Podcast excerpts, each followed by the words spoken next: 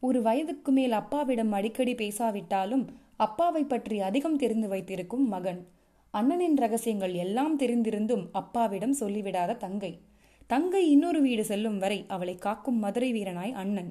தன் வரவு செலவு சோகங்களை சமையலறைக்குள்ளேயே ஒழித்துவிட்டு எப்பொழுதும் சிரித்த முகத்துடனே வரும் அம்மா. உழைத்த களைப்போடு வீடு வந்தபோதும் பிள்ளைகளின் முகத்தை கண்டதும் புத்துணர்ச்சி அடையும் அப்பா. சேலை முந்தானையில் முடிஞ்ச சிலைகளாலே பேரனின் பொருளாதார தேவைகளை தீர்த்து வைக்கும் பாட்டி. நாங்கள்லாம் அந்த காலத்திலேன்னு ஆரம்பிச்சு கதை சொல்லியே பேத்தியை தூங்க வைக்கும் தாத்தா. சொர்க்கத்தை மண்ணில் காட்டுவது பாசம் நிறைந்த குடும்பம் அன்றோ.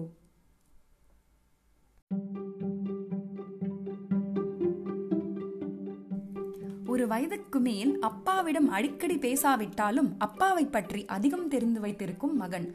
அண்ணனின் ரகசியங்கள் எல்லாம் தெரிந்திருந்தும் அப்பாவிடம் சொல்லிவிடாத தங்கை. தங்கை இன்னொரு வீடு செல்லும் வரை அவளை காக்கும் மதுரை வீரனாய் அண்ணன். தன் வரவு செலவு சோகங்களை சமையலறைக்குள்ளேயே ஒழித்துவிட்டு எப்பொழுதும் சிரித்த முகத்துடனே வரும் அம்மா. உழைத்த களைப்போடு வீடு வந்த போதும் பிள்ளைகளின் முகத்தை கண்டதும் புத்துணர்ச்சி அடையும் அப்பா. சேலை முந்தானையில் முடிஞ்ச சிலரிகளாலே பேரனின் பொருளாதார தேவைகளை தீர்த்து வரைக்கும் பாட்டி. நாங்கெல்லாம் அந்த காலத்திலேன்னு ஆரம்பிச்சு கதை சொல்லியே பேத்தியை தூங்க வைக்கும் தாத்தா. சொர்க்கத்தை மண்ணில் காட்டுவது பாசம் நிறைந்த கூட்டு குடும்பம் அன்றோ.